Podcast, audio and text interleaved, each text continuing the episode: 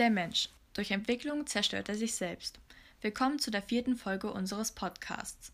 Ich bin Josephine. Da wir in der letzten Folge über Mikroplastik gesprochen haben, greife ich heute die gesundheitlichen Schäden von Mikroplastik für uns Menschen auf. Ob Mikroplastik wirklich allein verantwortlich für gesundheitliche Schäden sein kann, konnte noch nicht vollständig bewiesen werden. Doch es gibt viele Vermutungen, wie sich diese winzig kleinen Teilchen auf unsere Gesundheit auswirken. Zuerst, wie gelangt das Ganze eigentlich in unseren Körper? Auch das wurde noch nicht zu 100% herausgefunden, aber vermutet wird durch zum Beispiel Kosmetika wie Peelings, Nagellacke oder sogar durch Handseifen.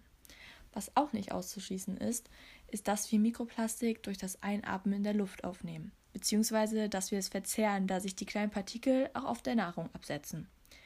Wissenschaftler forschen auch daran, dass die mikroskopisch kleinen Teile in unsere Körperzellen eindringen und so Entzündung verursachen können.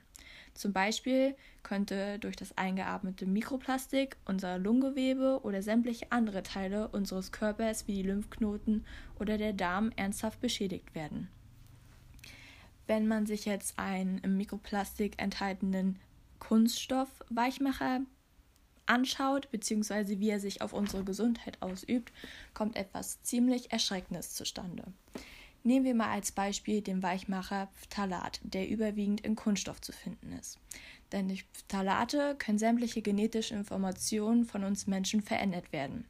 Diese Chemikalie kann auch vom Gehirn bis zum Immunsystem alle Teile unseres Körpers verändern. Zudem fördert es eine Auf- und Abregulierung der Funktion unserer Gene. Besonders für Kinder, die sich noch in der Entwicklung befinden und die noch keinen entwickelten Organismus haben, ist dieser Stoff ziemlich schädigend. Insbesondere Schädigungen des Nervensystems, der Leber oder des Immunsystems können nicht ausgeschlossen werden.